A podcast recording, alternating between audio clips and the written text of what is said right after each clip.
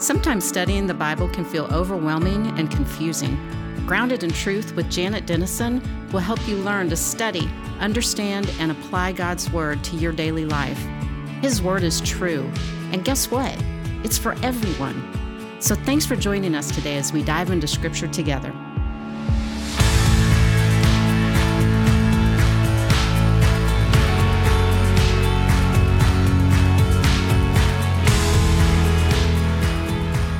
Welcome to Lesson 10.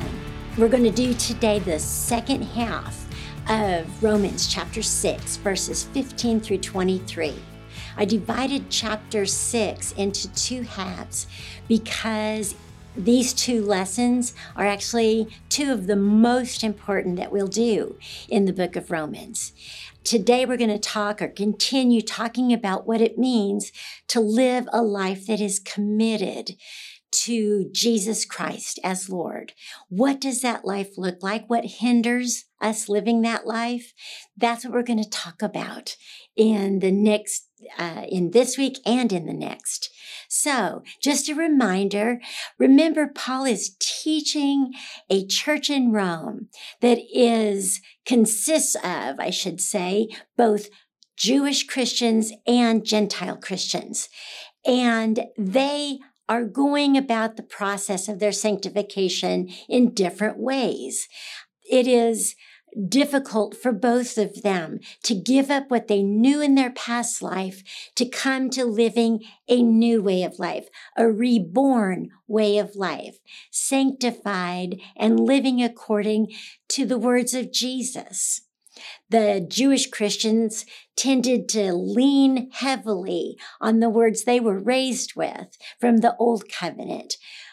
While that was still true, it was not the method anymore. The Old Covenant wasn't the method of being right with God. The Gentile Christians very little in their lives that they knew before translated into the Christian church. This was one of the most difficult topics that Paul had to address in every church he ever established. And so they literally had to think through this carefully. Their family relationships had changed, their friendships had changed, their social lives had changed. Oftentimes, their jobs had to change. The food they ate was different.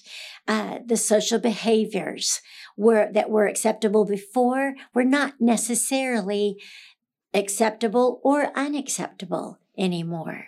So, I want to give you a challenge as we start this lesson. Those who hear me teach in person have heard me say this several times. I usually bring this up once or twice every year I teach, and I give them what I call my five minute rule. And it is simply this I wondered what a sanctified life looks like in a social situation. And here's what I came up with. I think that when you walk into any social situation, there should be a five minute rule. It really should never take longer than five minutes for people to know, okay, that person's different. Uh, that person's a Christian.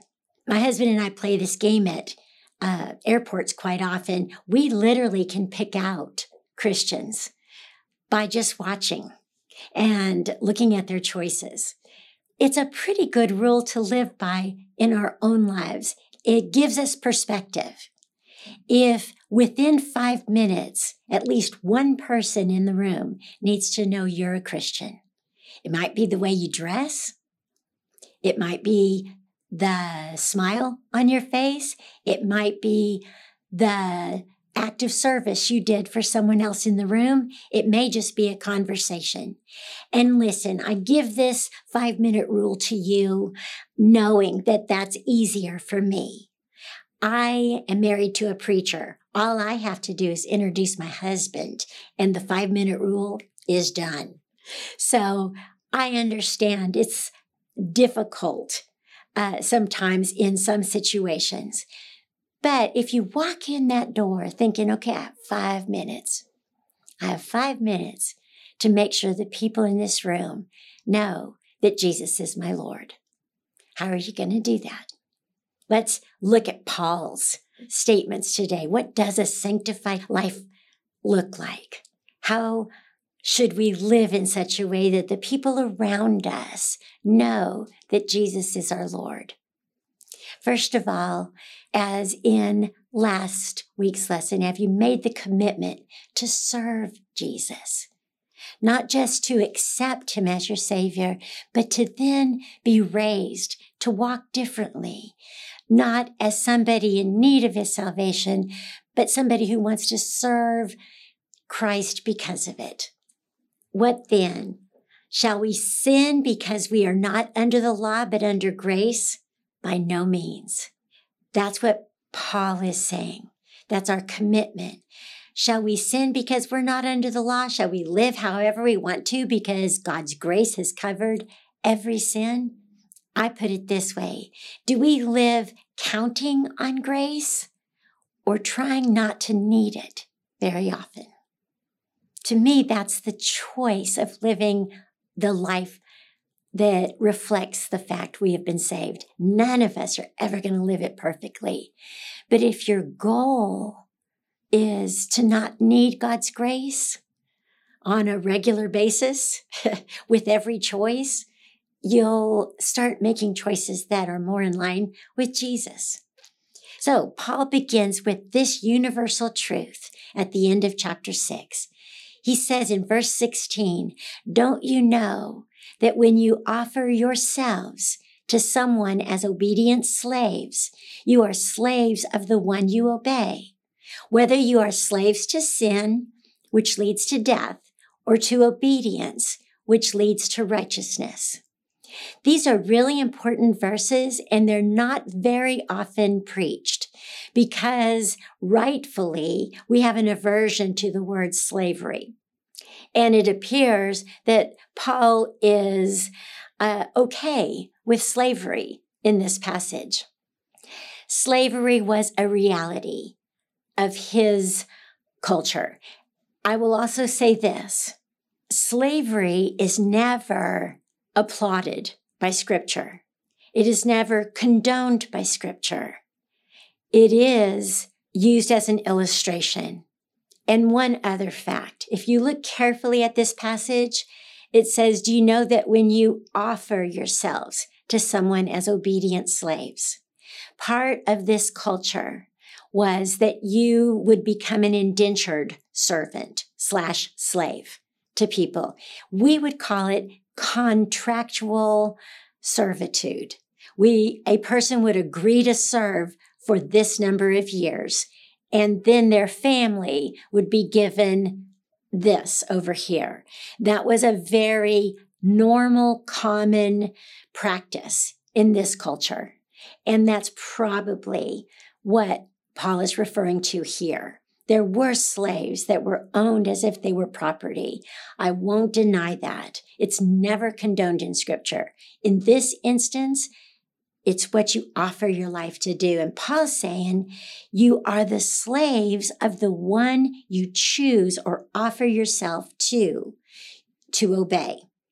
Whether you are slaves to sin, which leads to death, or to obedience, which leads to righteousness. You can offer yourself to a sinful way of life, or you can offer yourself to obedience to God.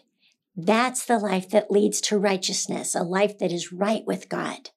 Righteousness depends on whom we enslave ourselves to. When you made Jesus Lord, you signed a contract with him. And that contract is not just that he's your savior. It's that you also have given him permission to be your Lord, your master. That's what Paul is teaching here.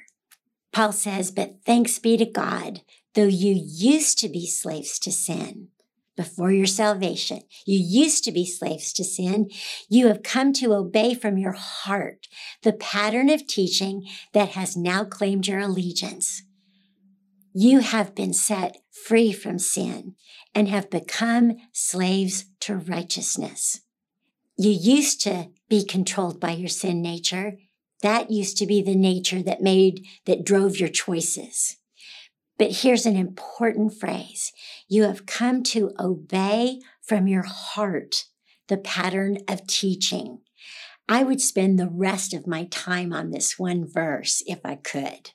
In this culture, in this period of history, they knew enough science to know that the heart was the organ that ran the entire body. When the heart stopped, the person was dead. What Paul is saying, you obey from your heart, the center of everything that gives you life and abilities. And you obey the pattern of teaching. It's what motivates us. There's a reason I get out of bed to teach Bible. I am driven by a verse from Hosea where God told the prophet, My people suffer from lack of knowledge. I remember when I suffered from lack of knowledge. I didn't know God's word. I knew things about God's word. I knew some of God's word. It wasn't until I began to study, not words about the Bible, but I studied the Bible, God's Word. That's when my life really began to change and grow and become stronger. I don't think Bible study is an option for the Christian life. We're either going to obey the pattern of teaching from God's word, or we're going to obey other influences in the world. And honestly, our culture calls a lot of small g gods master. Paul wrote, You have been set free from sin and have become slaves to righteousness. The master wants to control our choices. But there's a reason why. It's because he wants you to be right with God. Almost everything in our culture today is going to call us away from making the Lord our master, from making choices that are right with God. Again, if you measure yourself by the culture, the lower the standards in the culture go, the lower your standards for faith will go as well. We don't measure ourselves according to others in the world. We measure ourselves according to the standard that God gave us, the pattern of his teaching. Why? Because we want to be righteous. We want to be right with God when he returns. Why did Paul choose to use slavery as an example? He tells us in verse 19, he says, I'm using an example from everyday life. I want to pause and tell you that's one of the most effective teaching, witnessing techniques anyone can use. By using examples from your everyday life, you don't prove what God has said, you prove what God has done. And so he says, I'm using an example you can understand from your everyday life because of your human limitations. Jesus did that too. That's why Jesus told parables. He told, he was speaking mostly to people who didn't have a formal education at all. And so he used moments from their everyday life to apply a spiritual principle to. Really good way to share the gospel of the Lord. He said, just as you used to offer yourselves as slaves to impurity and to ever increasing wickedness, so now offer yourselves as slaves to righteousness leading to holiness. He said, You used to live in your old life according to people who said you shouldn't, shouldn't do this, you can and can't do this. And yet their basis of opinion and truth wasn't scripture. Um, I have, a, there's a well known talk show host that I have always had a love hate relationship with. She developed a phrase that caught on. She would look at someone she disagreed with and she would say, Well, that's your personal truth. And I would literally sit there and cringe. There is no such thing as personal truth. There's only truth, and you make it personal or not. Truth is what God's word says. You can offer yourself to the opinions of the world. That would be personal truth. Or you can offer yourself to God's word, which is the truth. Why?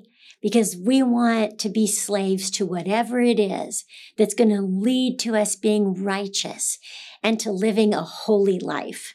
The word holiness is another word for sanctified. Sanctified means set apart, being made holy. Human nature has always tended to be our master until we allow God that privilege. And our human nature will always be a significant influence in our lives. Paul writes, when you were slaves to sin, you were free from the control of righteousness. If you ever wonder or look around at sometimes what you see on the news or uh, pictured in different places and you think, how do people do that? How do people think that's okay? Well, they don't have a, a perspective of what God's called them to be. When you're slaves to sin, you're free from a sense of right and wrong. You're free from a sense of being controlled or influenced by a higher standard. Paul says, What benefit did you reap at that time from the things you are now ashamed of? Those things result in death when you see things on your TV set or in the streets or anywhere else and you think, how can they think that's okay? Understand why they can think it's okay. Understand that without Jesus, you might have thought it was okay. Maybe at one time you did. But now with Jesus, the things that you once thought were okay, you now feel ashamed of. I like to rephrase Paul's words here. Uh, when you were free from the control of righteousness, what benefit did you reap? What did your life produce? I like Dr. Phil's statement where he always says, Well, how's that working for you? If you live with sin, ask yourself, Well, how's it working for you? I've often told people, You don't want to ever come to me for counseling because I get there really quickly. I go straight to, well, tell me what in your life God is able to bless. I've spoken and counseled with people who are living together before marriage and the relationship's getting rocky. It's not working really well. And I'll look at them and say, okay, tell me what about your dating relationship God is so able to bless? And usually the reaction is physical, especially if they're Christians because they already know. They have the mind of Christ. They've been given the Holy Spirit of God. They know it's not what Jesus would want them to do, but they made that choice themselves. Look at your life. What's God able to bless? What hinders his blessing? It really boils down to that. Those are the areas where you know you're controlled by the Spirit and not controlled by the Spirit. What is the Christian commitment? It is to allow God to control your life, uh, to be the primary influence and have the final say on all of your choices. That's our commitment to Christ. When we made him our Savior, we also made him our Lord.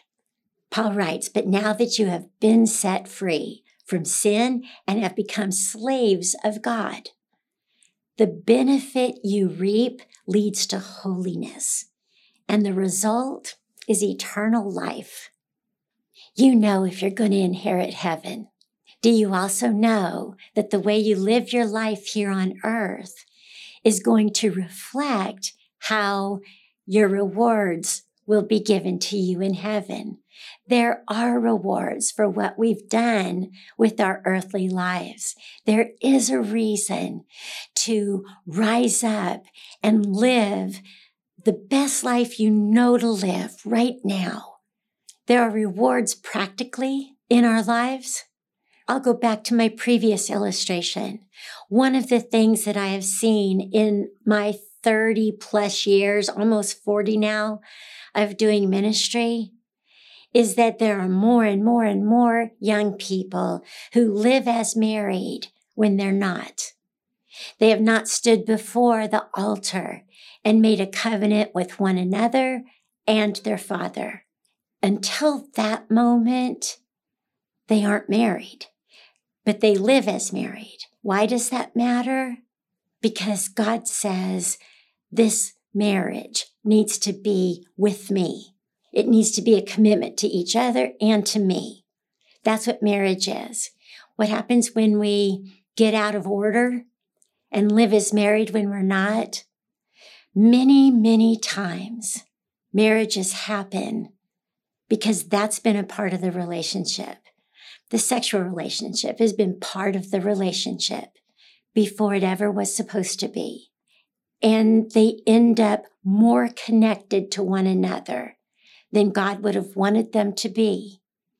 And as a result, the marriage isn't always what God would have chosen for their life. Can God redeem it? Absolutely. Would God have chosen that? No. Did they miss some blessing because they got out of order? Yes, that's the truth of God's word. So, not saying that to cause guilt. If I did, then do what's necessary to be free of that guilt. Repent and let Jesus forgive that in your life, redeem it for a greater good. I'm just saying that to protect your kids in the house. Speak up, be clear, be bold, be set apart, and teach them to be holy, to live holy lives now. The culture's not going to do that. The culture is going to give them permission to sin. Teach them that when they make Jesus Lord, they give him the right to control and influence their decisions. Why? Because he wants them to be holy. He wants to bless their lives. I used to often tell my boys, make the choice that God is most able to bless, and you'll be good. Paul says there's always a price to pay for what we receive in our earthly lives. He said, For the wages of sin is death. But the free gift of God is eternal life in Christ Jesus our Lord. But let me pause and emphasize something here. Paul is talking about living a sanctified life on earth and why that's so important. And he says the wages of sin is death. I can say one of the most difficult lessons we learn in this whole year is this one. And so I want to do this well. And I want to tell you right now what I'm about to say really matters. As a saved Christian, yes, you are promised the gift of eternal life in Christ Jesus. Jesus has paid the wages. What you earned, Jesus paid it. You earned condemnation. Jesus paid that cost. So, what does that verse mean to you? Is it still important to you? Yes. The wages of sin is death. When we sin, the death may not be our eternal life, it might mean someone else's.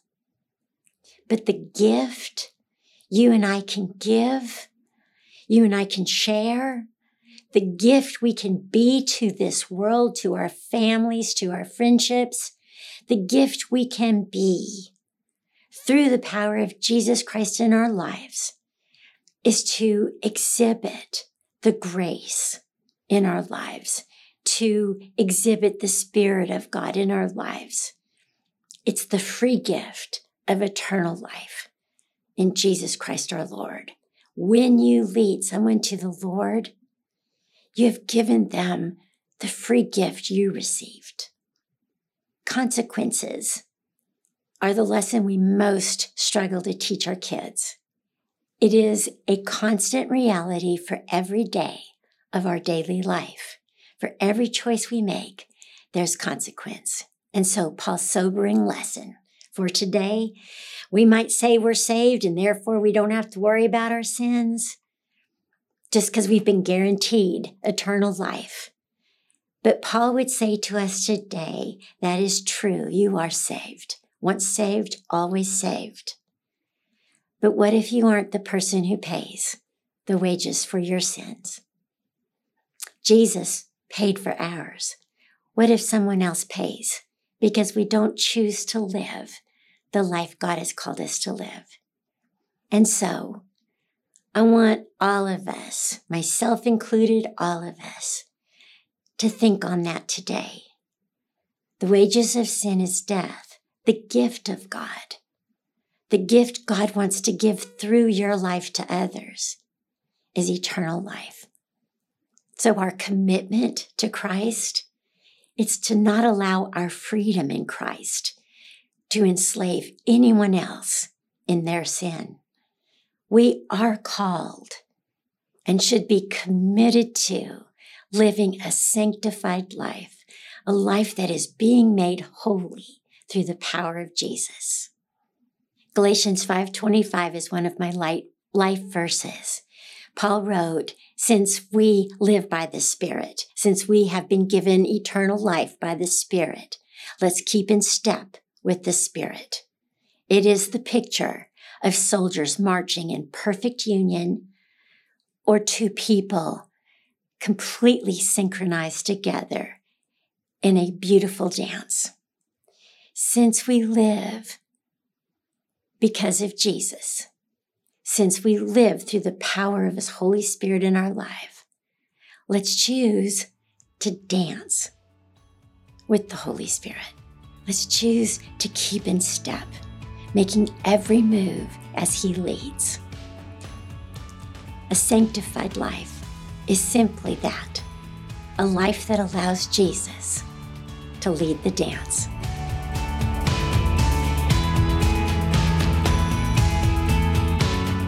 We are so grateful that you tuned in to today's episode of Grounded in Truth.